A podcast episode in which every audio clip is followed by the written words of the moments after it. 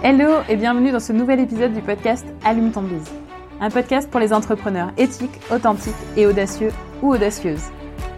Tu veux découvrir comment mettre ton business au service de ta vie et non l'inverse?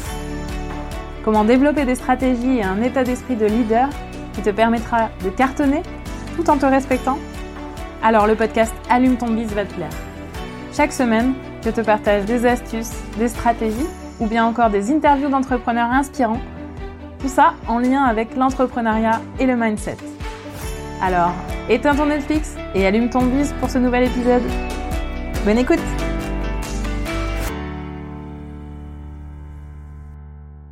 Hello, j'espère que vous allez bien aujourd'hui. Je vous souhaite la bienvenue sur ce nouvel épisode qui vient du coup en continuité de l'épisode de la semaine dernière où je vous parlais de pourquoi faire appel à un coach lorsqu'on est entrepreneur. Je vous indiquais qu'un coach, c'était une sorte de guide pour vous accompagner dans votre développement personnel, dans le développement de votre posture d'entrepreneur, aussi bien que dans le développement de l'activité de votre entreprise. Et si vous vous êtes dit euh, qu'en effet, il serait peut-être temps de faire appel à un ou une coach pour vous accompagner dans une de ces situations qu'on a vues ensemble, peut-être que vous vous êtes demandé du coup bah, comment bien choisir cette personne. Et je sais que trouver le ou la bonne coach, ça peut être difficile. C'est pourquoi je vais vous donner quelques conseils pratiques pour vous aider à faire votre choix. Et je vais vous parler aussi de certaines erreurs courantes du coup à éviter et des critères importants à prendre en compte pour euh, conforter votre choix. Alors, dans un premier temps, on va voir ensemble un espèce de faux ami, une espèce de contre-intuition euh, qu'il est important euh, d'aller tailler avant de commencer. En, gros, le coach peut euh, vous donner une vision, mais pas vous imposer un chemin. Donc, il y a certaines personnes, en fait, qui, disent et qui sont absolument convaincues que un, un, coach, pour vous aider, pour vous accompagner, il doit forcément avoir passé le chemin par lequel vous êtes passé que par exemple il doit connaître absolument votre secteur d'activité ou qu'il doit forcément euh, euh, avoir mis en place la stratégie que vous-même vous êtes en train d'essayer de développer, etc., etc.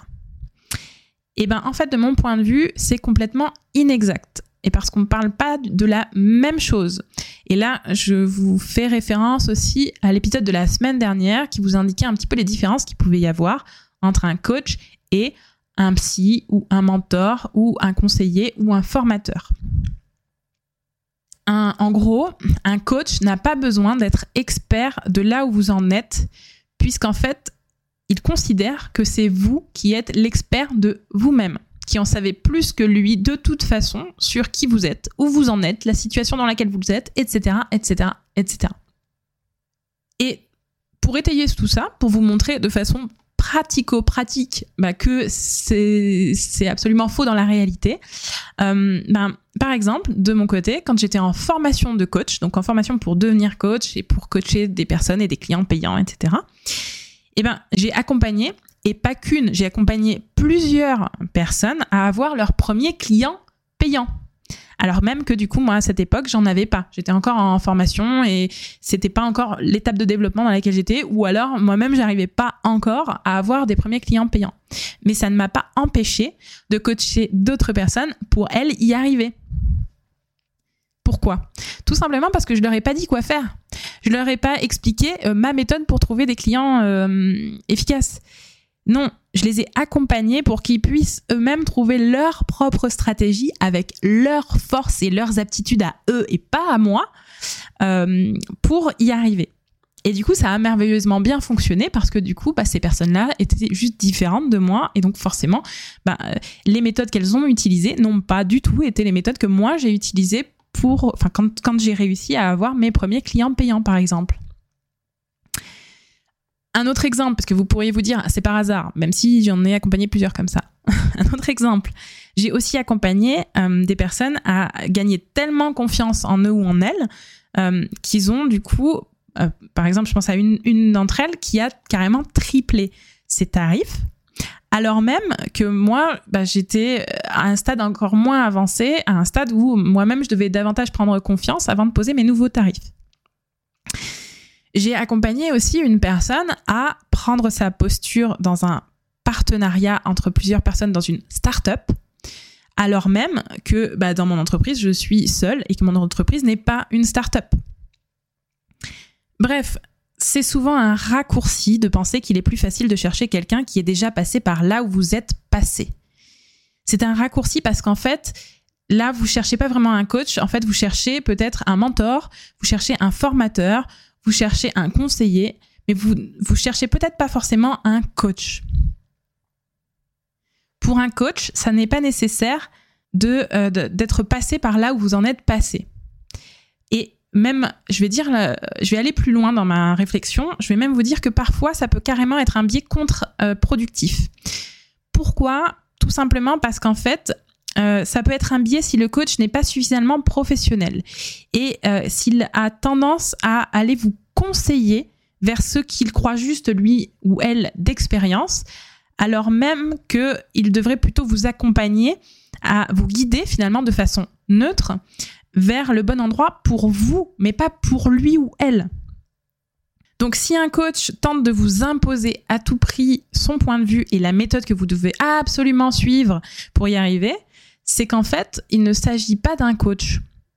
En tout cas, pas vraiment d'un coach. Ça peut être un, plutôt un formateur, un conseiller ou un mentor qui cherche à vous conformer à sa propre vision de ce qui a marché du coup pour lui, mais qui ne représente peut-être pas ce qui va marcher pour vous. Peut-être, mais peut-être pas.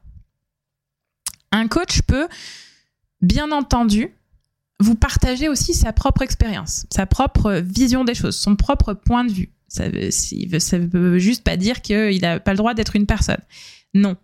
Mais par contre, euh, ça va. Euh, en fait, s'il le fait, ça va être des éléments d'ouverture et non des éléments de fermeture de votre pensée, en gros. C'est-à-dire que finalement, euh, quand il va exprimer son expérience, son point de vue ou ses suggestions, euh, il va s'agir pour lui et dans la relation plutôt de créer quelque chose qui va être euh, de l'ordre de l'inspiration pour que vous trouviez vous-même votre propre chemin, ou euh, ça va être du coup, enfin, mais en tout cas, mais en tout cas, ça ne doit pas du tout être ressenti comme l'obligation de suivre absolument ce pas-là, cette méthode-là, ce, ce par quoi cette personne est passée. Non, le coach ne détient pas la vérité absolue le coach, comme tout le monde, il détient sa propre vérité. Et sa propre vérité, c'est pas la vôtre. Et donc, pour lui, pour un vrai coach professionnel, cette réalité-là, cette notion-là, cette limite, elle est claire comme de l'eau de roche. Donc, il ne va pas chercher, normalement, à vous imposer quoi que ce soit. Si c'est le cas, ce n'est pas un bon coach, fuyez. Donc maintenant qu'on a vu ce faux ami, on va voir les critères importants pour bien choisir votre coach euh, avec qui vous allez pouvoir passer au stade suivant. Un des points importants, ça va être l'écoute active et la pertinence de ces questions. Si vous faites une séance de coaching et que c'est le coach qui a parlé 80% de la séance, eh bien vous n'étiez pas avec un coach. je suis désolée de vous dire ça, mais en fait, vous étiez peut-être avec euh, euh, un formateur, un conseiller, je ne sais pas, mais en tout cas, vous étiez avec une personne qui souhaitait davantage vous transmettre son savoir, ses conseils, euh, que vous posez des questions pour que vous avanciez. Le ou la coach pose plus des questions qu'il ne parle. C'est basique, mais c'est comme ça. Ensuite, du coup, lorsque vous parlez, le coach vous écoute vraiment. Oui, dit comme ça, ça peut vous paraître bizarre ou euh, bah ok, normal. Enfin, je le, paye entre guillemets pour ça. Euh, mais croyez-moi, vous allez voir, ça fait une différence de dingue entre une personne qui vous écoute vraiment et une personne qui vous écoute euh, vite fait. L'un des points essentiels du coup d'un bon coach, c'est cette écoute active. Et vous allez le sentir. Lorsque vous parlez à un bon coach, vous, celui-là, il vous écoute vraiment. Il n'est pas à ce moment-là en train de penser à sa liste de courses ou à euh, sa prochaine euh, peut-être formation ou je ne sais pas quoi ou à son prochain client, le prochain appel client, etc. Non, il est là dans l'instant avec vous et il vous entend pleinement. Il vous entend il, entend chacun, de vos mots et toutes les choses que vous dites et même que vous ne dites pas pour pouvoir en fait lui derrière rebondir dessus. Donc normalement, si vous êtes en présence d'un ou d'une bonne coach, vous allez vous sentir écouté comme très rarement vous l'avez été dans votre vie. C'est une véritable présence dans l'écoute qui est assez rare dans le monde dans lequel on est, parce qu'en fait, on est rarement écouté à ce niveau-là d'écoute. Les gens autour de nous ont plus tendance à nous écouter rapidement en écoutant leur propre nombril, et donc, c'est un, un peu dur en disant ça, mais en tout cas, ils vont avoir tendance à nous écouter d'une oreille tout en réfléchissant à d'autres choses, aux futures activités qu'ils ont à faire, à passer prendre les enfants à l'école, à passer prendre du pain, à euh, peut-être demain, ah mince, corriger cette faute dans cet emailing, et blablabla, etc., etc., etc. Mais ils ne sont pas vraiment là avec vous.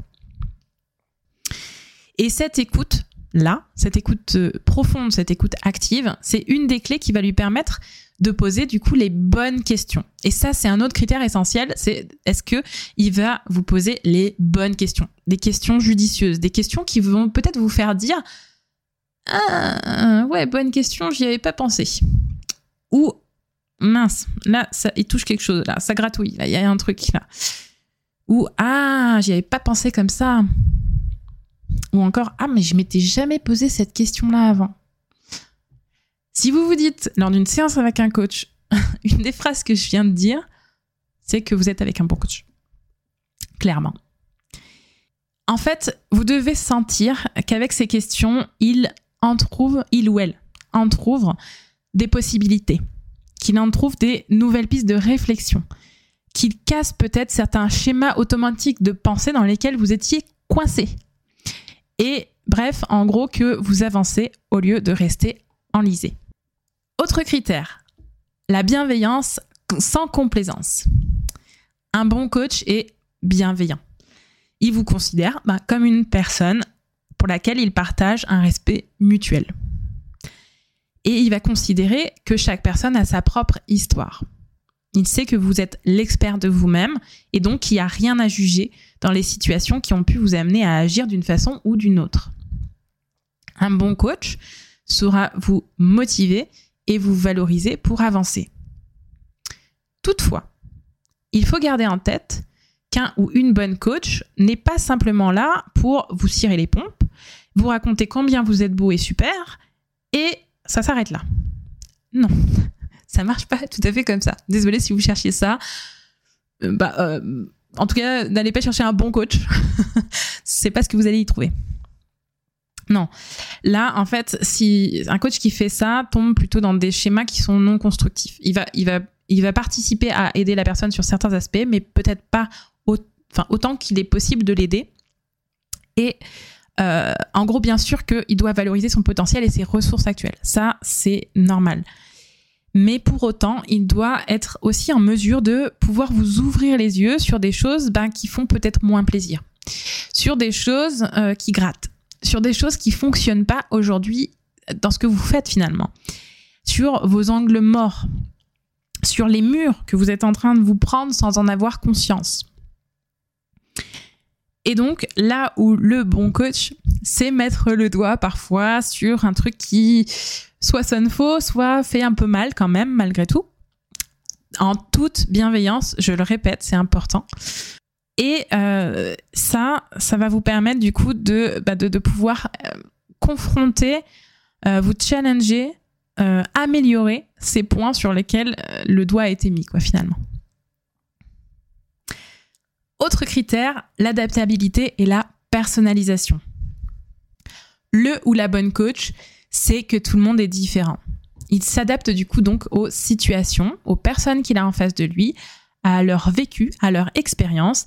Et du coup, il va peut-être pas vous proposer à tous euh, la même méthode, le même outil, les mêmes questions, euh, selon là où vous en êtes et ce qui, ce qui doit être bougé dans votre situation à vous.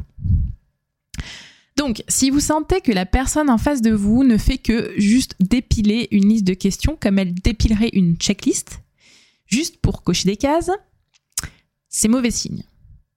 Et là, si en plus elle le fait d'un ton blasé, parce que c'est possible, malheureusement. Bah, en fait, euh, bah, juste courez. Ne, ne, ne, vous arrêtez pas, courez. Vous n'êtes pas en présence d'un ou d'une bonne coach. Ensuite, un point essentiel, c'est aussi la cohérence entre son discours d'une part et ses valeurs de l'autre, ou entre ce qu'elle dit et ce qu'elle fait. Ça, c'est quand même un point aussi assez important. Si vous êtes en, présence d'une personne qui vous dit quelque chose, mais que vous voyez bien que dans les faits, elle fait autrement. en tout cas, méfiez-vous des incohérences et des incongruences. Parce qu'en fait, le ou la bonne coach sont des têtes chercheuses à incohérence et à, incongru à incongruence. Donc si elle ne sait, enfin si si euh, comment dire, si c'est pas quelque chose qui est important pour elle dans sa façon d'agir, c'est mauvais signe. Et euh, au-delà de ça aussi, eh ben c'est quelque chose. Enfin, la, cohérence entre ce qu'on dit et ce qu'on fait participe aussi à la confiance euh, que l'on peut avoir dans une personne. Et ça, c'est important aussi.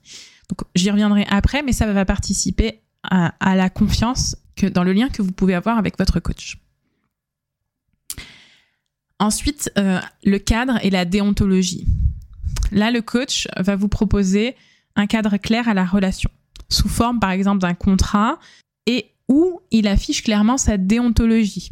Et de préférence, c'est plutôt et que ou, c'est-à-dire qu'à la fois il a un contrat et une déontologie qu'il affiche clairement s'il n'a pas de contrat, à minima, vérifiez qu'il a bien affiché sa déontologie et qu'elle vous correspond aussi, que c'est quelque chose, c'est une éthique avec laquelle vous êtes euh, en accord. Une mission de coaching, c'est aussi donc euh, une mission qui a un cadre, donc qui a une durée définie, euh, contrairement par exemple à des rendez-vous chez le psy qui peuvent durer ad vitam aeternam. Enfin, en tout cas, j'exagère, mais en tout cas qui peuvent durer des années. Euh, c'est aussi du coup une mission pour laquelle il est défini un objectif sur lequel vous pouvez, souhaitez focaliser votre travail ensemble. Donc, à minima, dans le cadre de la relation entre le coach et le coaché, vérifier du coup sa déontologie euh, et vérifier que la mission a bien un cadre nécessaire avec au moins euh, une durée ou un nombre de séances et euh, euh, une, un objectif qui, qui a été défini entre vous et le coach.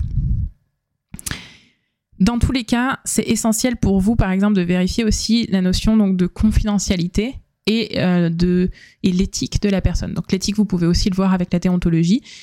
La confidentialité, normalement, rentre dans le cadre de la déontologie, mais vous pouvez aussi appuyer cette, cette notion-là avec la personne si vous sentez Enfin, si vous avez le moindre doute, n'hésitez pas à en parler à cette personne-là. Et enfin, je vais aborder le critère qui est pour moi le plus important de tous. Donc c'est pas parce que je finis par celui-là que c'est le moins important. Au contraire, c'est pour qu'il reste gravé en tête, enfin gravé dans votre tête. Pour moi, c'est vraiment le critère essentiel. Si on n'avait qu'un seul, ce serait celui-ci. C'est la confiance. En effet, du coup, donc il s'agit du coup de la confiance qui va se créer entre votre coach et vous. Et cette confiance, elle doit, il doit s'agir d'une confiance mutuelle. Il est important que vous sentiez en confiance avec votre coach. Pour que le coaching soit efficace, vous allez devoir être vous-même pendant ces séances et éviter de vous cacher derrière un masque inconscient d'une personne que vous brandissez comme bouclier pour rester caché par rapport au coach qui vous accompagne. Donc dans cette notion de confiance, vous devrez vraiment ressentir euh, que euh, vous pouvez être vous-même au sein du cocon qui est la séance de coaching. Vous ne devez pas vous sentir obligé, par exemple, d'être une image miroir euh, du coach pour soit lui faire plaisir, euh, soit euh, vous faire paraître mieux que ce que vous pensez être, par exemple. Vous ne devez pas non plus vous sentir euh, tiré vers le bas, tiré vers, par exemple, uniquement vos douleurs et vos problématiques, parce que ce n'est pas ce que vous êtes, ce n'est pas seulement ce que vous êtes, en fait, tout simplement. vous devez vraiment vous sentir vous-même, vous devez euh, bien sûr euh, vous-même avec vos douleurs et vos problématiques, mais vous-même dans le présent, euh, en gardant en ligne de mire l'avenir vers lequel vous allez être une personne différente, où vous allez vivre une situation différente, que vous êtes venu ici pour définir avec votre coach. Pour définir et pour suivre ensuite. Et pour cette notion de confiance, comment vous pouvez faire? Au départ, en tout cas, quand vous connaissez pas encore le ou la coach qui va vous accompagner, qu'est-ce que qu'est-ce qui va vous faire dire euh, je peux ou non avoir confiance? Et eh ben là, je vais vous dire, le point essentiel, c'est de faire confiance à votre intuition. Faites confiance à votre instinct. Votre intuition, c'est peut-être mieux que vous-même à qui faire confiance ou pas. Alors, si vous avez une petite voix qui vous dit soit oui, je peux faire confiance, c'est clair, ou soit hmm, je sens quelque chose d'un peu mitigé, j'ai comme un sentiment un peu bizarre vis-à-vis de cette personne, écoutez-la, écoutez cette petite voix, écoutez-vous. Souvent, c'est en fait, c'est clé. Euh, vous allez le savoir, vous allez le, sentir profondément en vous. Vous vous posez pas trop de questions parce qu'en fait, c'est là où vous allez vous poser des questions que que potentiellement hum, vous n'écoutez plus votre intuition. Non, écoutez vraiment cette petite voix en vous euh, qui vous a dit à un moment donné ou à un autre quand vous êtes rentré en relation avec la personne, oui ou hum, non, je le sens pas. Donc, en conclusion, choisir un coach, c'est d'abord et avant tout une question de confiance dans la personne qui va vous accompagner.